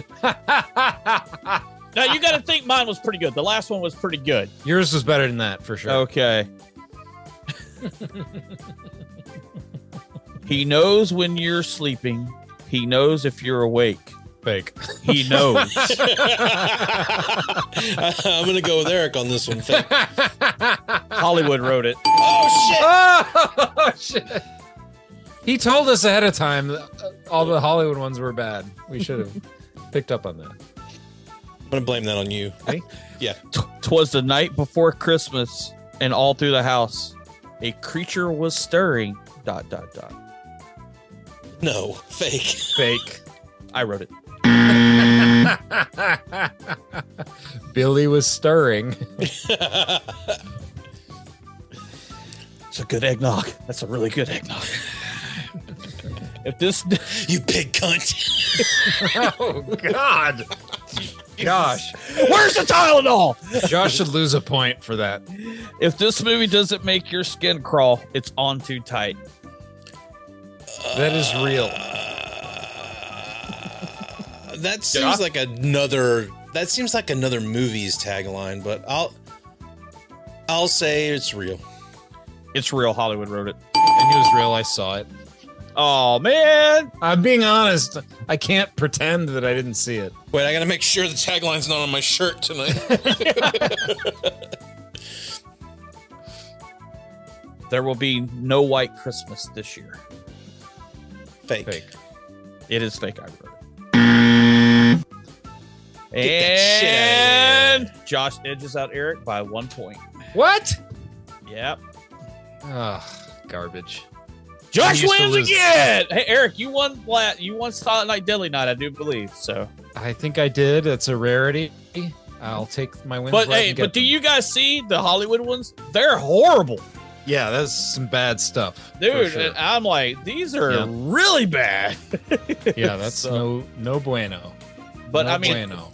When I got to do these taglines, I mean, I look them up and there's a, like like I said, they have them for re-releases, but literally there were some were three to four sentences long for this movie, and I'm like, why? Tell him to get that shit out of here. So, but there yeah, you go. uh, I, I. I saw on IMDb the, the the box art says if this picture doesn't make your skin crawl, it's on too tight, which does not seem like it would be one for that would sound like I- a David Cronenberg movie. Yeah, I I would have got Josh would have said that was fake if I shut my mouth for a little longer and and let him stew on that. He Yep. wasn't sure until Yep, I, I was jumped gonna- on it so quickly. but uh oh, well. Eric. You guys start Yeah. putting on your poker face there. Eric. shot myself in the foot. You got to pull that visor down a little tighter. That poker face. I know. Damn. All right, I, I want to talk about my favorite part of this movie. The end. When she goes into the bedroom and finds Barb and Phyl dead. Mhm. Number one, another another very Halloween sort of thing reveal. Set up in the bed. Where's the Where's the gravestone? That's all. yeah, I really where's the needed. gravestone that says Judith Myers on it? Mm-hmm. Uh, but when it cuts and you hear Billy talk and you see his eye through the crack in the door, that shit is fucking awesome, man. It is like good. It, It the the good. first time it hit me, I was like, "Whoa!" And then when I watched it the second time, I was even expecting it, and I was like, "Damn, that shit's awesome." It is great. It's visually great, like from a like a cinematography standpoint, like the way his eye is lit. Yeah. We also get that one eye lit earlier. Like, Uh-huh. you know, you only ever see one eye of him. But when it when it, that just the way they shoot that, where it's through the crack of the door, Yes. oh, dude, it's it, it's like like. I may not have seen this movie as much as Halloween, but it's very reminiscent of that scene where his face fades into the light as he's behind Laurie. Like it, Definitely. it's that level of fucking iconic for me. It's also extra creepy because he doesn't look like a scary, angry person. He looks almost scared or like Yeah. there's something maniacal about that eye. Like he's just like wide eyed, like crazy. Like he doesn't look like he's with it. You know what I mean? He just looks completely unhinged. Yeah. Like look in the Scared iris, even. the- even the iris and the pupil of the eye, the way the light hits it, it looks like I'm I'm not here.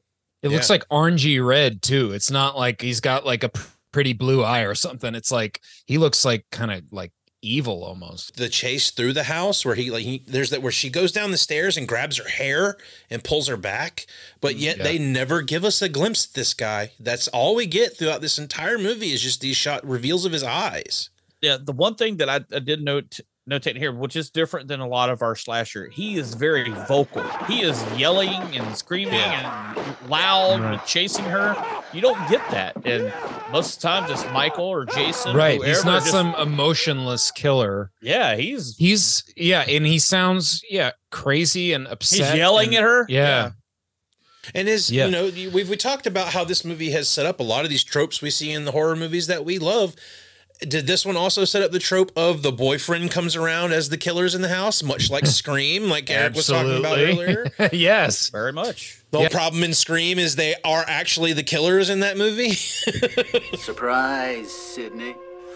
Yeah, because yeah, when she gets downstairs and locks herself in the basement, you just see legs walking around. But we did Yeah. see earlier Peter was walking around the house. Still, like it's it's enough of all of these arrows pointing to him that it makes it like, yeah, of course they're gonna blame it on Peter. Like, how can you not? Yeah, and of course they're in the basement, and I mean it cuts away to him walking to her, and all you see is cops pulling up, and you can hear her screaming in the basement. Yeah. So did she kill Peter?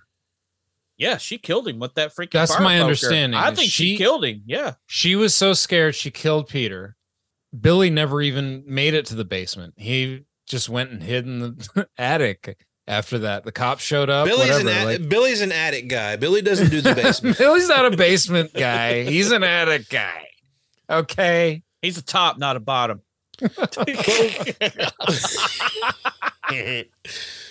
but here's here's I mean, we're not so good, the bad, and the ugly yet, but here's my biggest fucking problem. Why the fuck didn't they take this girl to the hospital?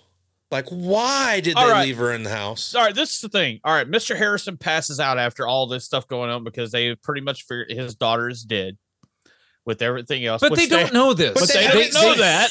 Because They have not haven't found her searched yet. the house that Oh. there was obviously a fucking killer in. Like again, like they have not searched the whole house. They just assumed Peter was the guy and they don't need to look everywhere. Yeah, Right. it's it's all done. And then he, because he passes out, you hey, like guys, just get him downstairs, you know, because he's an older man. And you hear everything, and she's laying in the bed. She's tr- traumatized, maybe in shock. Yeah. And where are the paramedics? You know, blood pressure. Let's take a look at her. I know the one cop or the one paramedic guy said, "Hey, she's probably going to be out till tomorrow. You're, you're not going to be able to question her." She, that guy, the doctor does say that. And then, but when Mr. Harrison passed out, they go, and next thing you know, there's no, no noise. They're like, "Where the fuck did everybody go?" I Yeah. feel like and and I'm going to give this movie credit or or or benefit of the doubt, let's say. But this scene is weird. Uh and not something I feel like I've seen in a lot of movies, but there's a lot of people talking at once. There's a lot of people sort of reacting to what's going on. And it almost feels like there's some miscommunication with the cops as to why she's left alone. Like it feels like, oh no, this person's focused on Mr. Harrison. Oh God, we got to get Mr. Harrison out of here. You wait here. Uh, the coroner or the whatever are coming from the state police. They're showing up. Uh, we need to search the house. Let's wait till the state cops show up.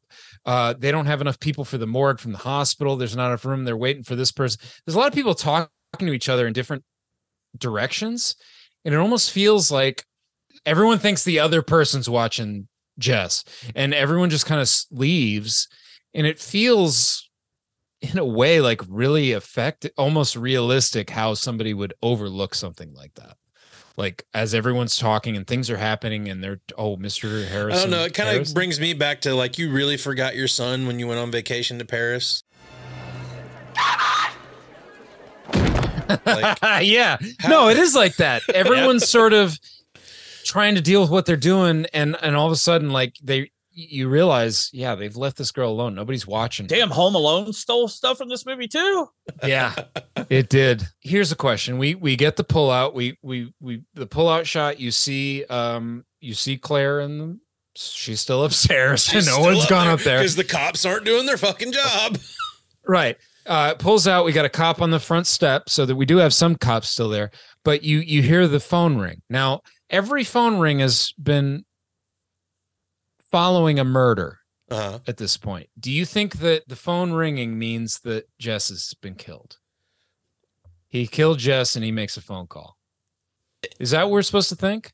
It's ambiguous but I, i'm just As much as I have a problem with how they end the movie in Jess's perspective, I love the way they end the movie, like end in the movie. Like It- you don't know, you it you don't know. end They well. give you they give you absolutely the phone is nothing. ringing as the credits roll like you know this guy's still out Yeah. there he's making a phone call i My assume only question to that would be like, Who's he making a phone call to? Like nobody else is in the house. He's an idiot. Well, he is not all there. yeah, I mean he's he's he just assumes someone else is I gotta let downstairs. I somebody know I killed you real quick. He's not he's not in his right mind, obviously. I but every kill he makes a phone call uh, after, right? Yeah. He make he kills somebody, then he makes a phone call.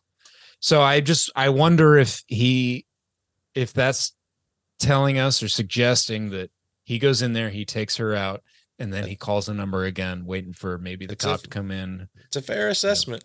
And the phone rings throughout the entire credits. Yeah, it's very unsettling, very creepy. That ambig ambiguity is. You just imagine being leaves you there sort in your house watching this and your phone starts ringing. It's kind of Yes. like if it's kind of like if you're watching The Ring and then the ring's over and then your phone rings. Phone rings, you're like, fuck.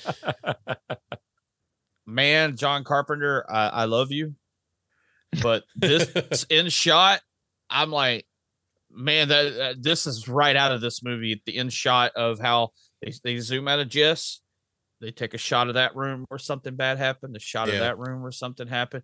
That's how the end of Halloween goes. You get shots of the house on the way, and you can hear Michael breathing through the mask. Yep. As the movie ends, and then you hear Billy up there.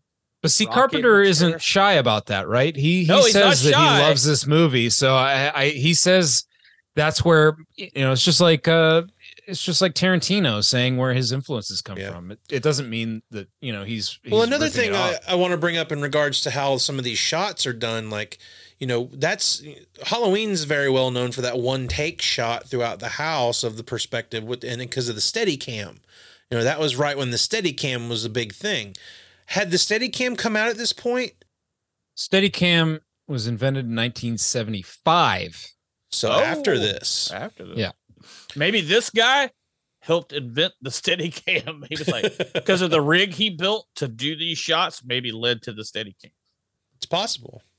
But I find that interesting too. Like they they had to get creative with how they had to shoot this POV and like him moving around with the camera from that POV perspective. Actually, Josh, the Billy POV shot was done a couple years before the Steadicam was invented. So camera operator Albert J. Dunk had to strap the camera to himself with a body brace. I had for, for mounting the camera on my shoulder, and I had a special harness uh, made up that uh, that uh, allowed me to have lots of flexibility with it. It was it was actually made out of about one inch wide steel that was very thin that came down the front and had a pad that rested on my stomach and it was hinged at the shoulders so it would allow me to lift the camera which would be was mounted right about here the lens was about there on my shoulder so that when i climbed the, the trellis and everything i got both hands in and also when i looked up at the top of the trellis i was able to raise the front of the rig so that the camera lens itself would tilt up and be able to look up Well, let's get into the good, the bad, and the ugly. The good, the bad, the ugly. I was waiting for Sorry, I was Googling steady. Well, I'll go ahead and get started with the good, the bad, and the ugly this week. Uh, my good, Mrs. Mac. I fucking love her. These broads would the leaning tower of Pisa if they can get up there. I want, I want her through the whole movie. She's hilarious. Uh, and Barb, I, I could listen to Barb's antics more throughout the movie, but she's taken from us too soon. Fastest tongue in the West. But the imagery in this movie is ultimately like what I walk away loving the most in this. All that shit from for Billy's POV, the the shot of him through the plastic, the eyeball shots, all of that stuff. That's what's doing it for me in this, and and the pure ambiguity of the movie. I, I absolutely love that. Uh, the bad, I'm going with Peter just as a character. Is I, I he's obviously the not the villain of the movie, but the person you're supposed to dislike. So therefore, he's my bad. And the ugly is stupid cops. You know, for a public servant, I think your attitude really sucks. The cops do not do their job well in this movie. Nope. And that's it for me. I'll go second. I'll let Eric go last because he's always got some good stuff. So uh, I'm gonna go with uh, the the lighting of some of these shots. The the overall sh- camera work in this movie is great. It does look Uh, great. Like I said, uh, I know Carpenter talks about this movie, but I think this led to Halloween being the movie it is. I mean, he Mm. definitely took something that was done here, and I mean, this movie is good. Halloween is still better to me, but uh, it, I don't think Halloween might not have been what it was without this movie being made four years prior. Totally. I like that it ends on a bad note. The killer's not dead. You don't know what the fuck happens. And, and like Josh has said, that's what happens to a lot of horror movies that get ruined by turning them into a huge series of movies is that you mm-hmm. get too ex too much explanation of why he was. It was better to let him just be a kid who killed his parents. And that's kind of what the, how this movie works. It's just Billy killing people. We don't know why. I'll even say on this watch, or for the watches for the podcast, like I did not remember that you never get a reveal of who Billy is. I didn't remember that it was left am- ambiguous like that. So watching it this time for the show, I was like, "Holy shit!" They were ballsy and didn't give us anything about this. guy. No, and that's what I liked about it. Uh, I like the social commentary of the time with the abortion issue, Roe versus Wade, right here just happening, and them making it an up in front part of the story between Jess and Peter.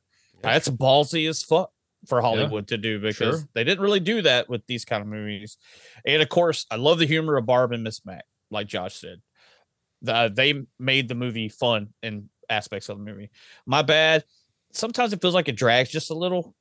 Maybe a, a couple little long scenes that could have been cut Yeah. down. Maybe some cop little scenes.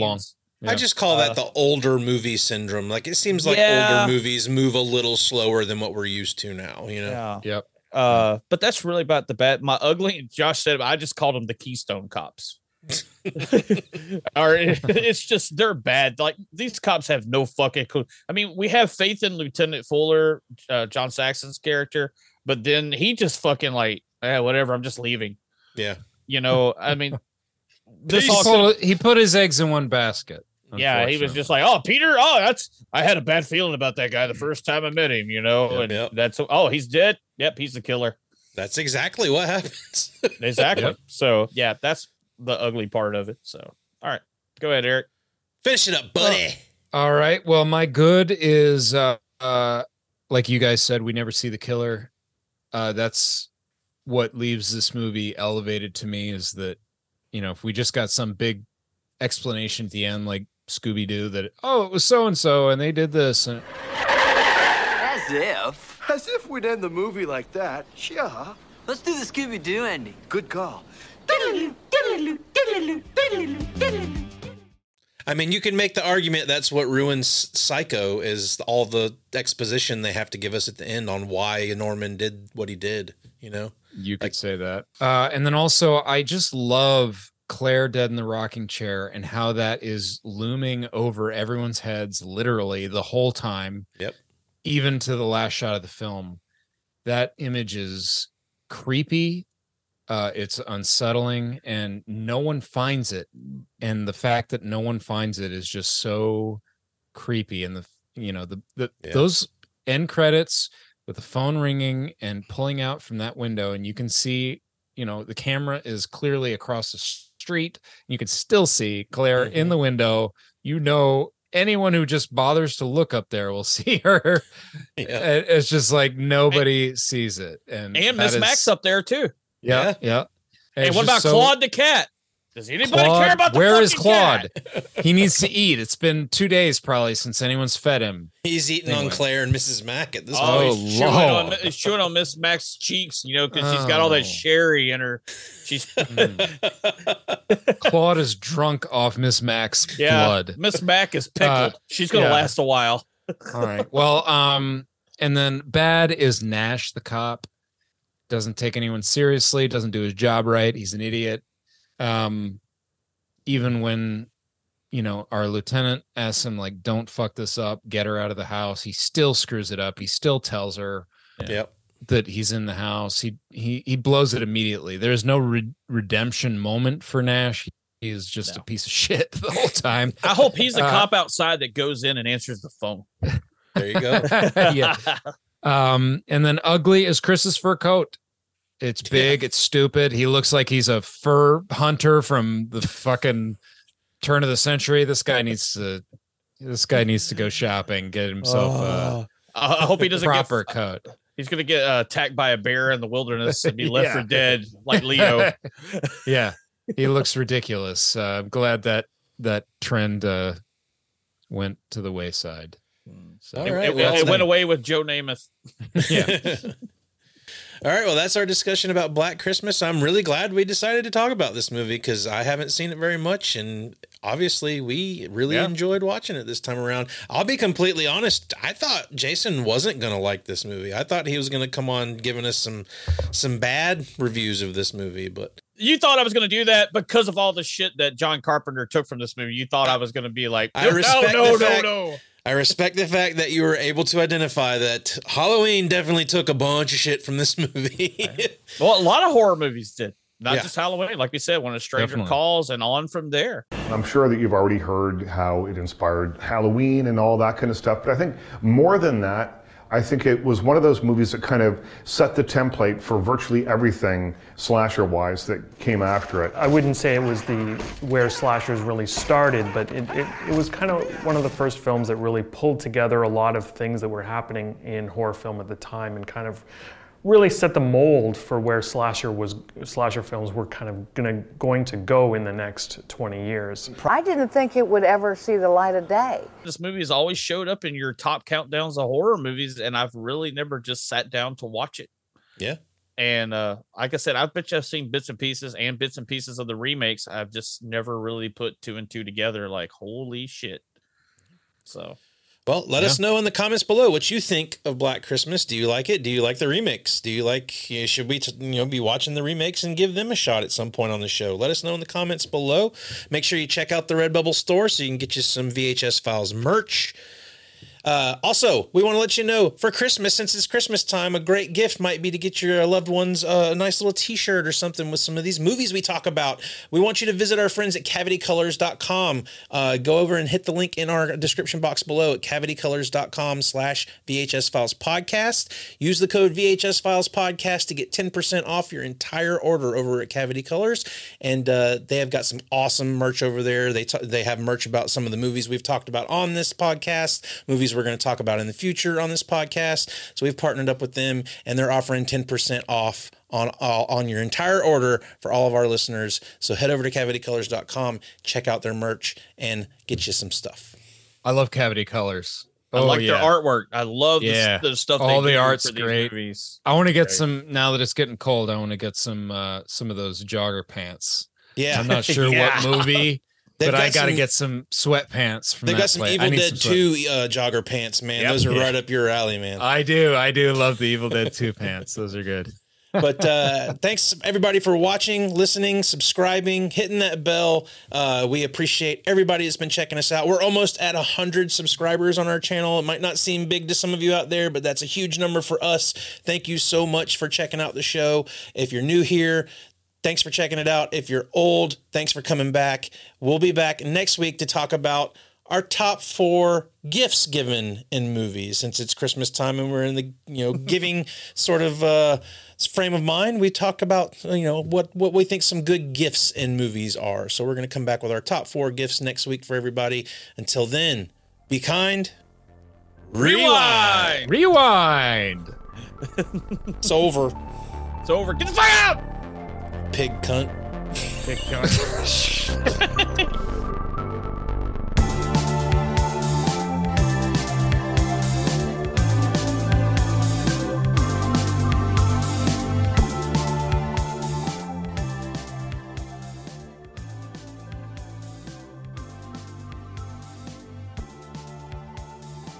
Dude, I mean, just think about it. I mean, even in uh, my lifetime, I, mean, I was born in '77. Dude, uh, I I remember growing up rotary phones. There Yep. was, that I didn't even have a push button phone until I was ten or I, more. dude, I didn't either.